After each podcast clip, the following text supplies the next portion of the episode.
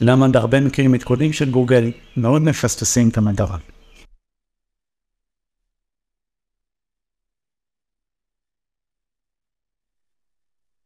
אז אני אתן דוגמה, באחד העדכונים האחרונים, דצמבר 2022, הרבה בדיקות שעשיתי נראה שגוגל פגעו מאוד באתרים שעשו over שימוש ב anchor text מדויק, זאת אומרת שיש להם קישורים לעמוד יעד מסוים עם יותר מדי ביטויים מדויקים.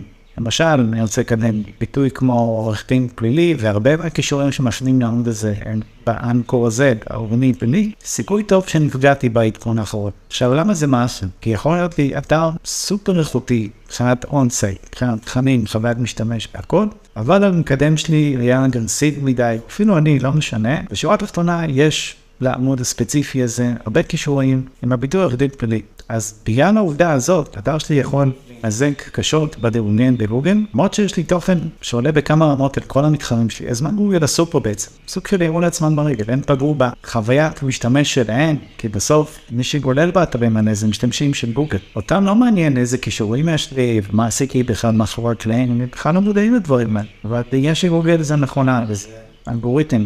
הם חייבים להסתכל על התמונה המלאה, ואז קורה שאתרים שהם מאוד legit, תכנים מאוד מאוד ברמה מאוד גבוהה, נפגעים בגלל דברים כאלה. וזה רק דוגמה, זה קורה המון, אפשר לראות לאחר העדכון הזה, הרבה מאוד תוצאות מביכות, זה קורה אחרי כל עדכון, הרבה מאוד תוצאות מביכות של אתרים קיקיונים כאלה שלא קידמו ולא עשו שום דבר, וגם עוקפים אתרים כאלה מאוד ברמה מאוד גבוהה בגלל הדבר הזה, אוקיי? שאין, שיש להם את הפרופיל כישורים שעונה באותו רגע לצרכים של גוגל של העדכון הספציפי. אם אני הייתי מהנדס בגוגל, אני הייתי קובע שיש רף מסוים שהתוכן ברמה מספיק גבוהה, שהוא אמור להיות חסין, גם אם הפרופיל כישורים נראה מאוד ספמי. לא הגיוני שכל אתר שהיה קצת אגרסיבי בנושא הזה של הכישורים, שתיפגע מראה שיווי מחליטים לשחק עם המספרים של הרף. אני חושב שגוגל פה פספסו בענק, וזה גם יוצר עולם חדש של הזדמנויות, כל אחד שרוצה לפגוע באיזשהו אתר, פשוט מספיק את המתחרה שלהם, מה הם קוראים מדויקים, והנה, שבוע זה.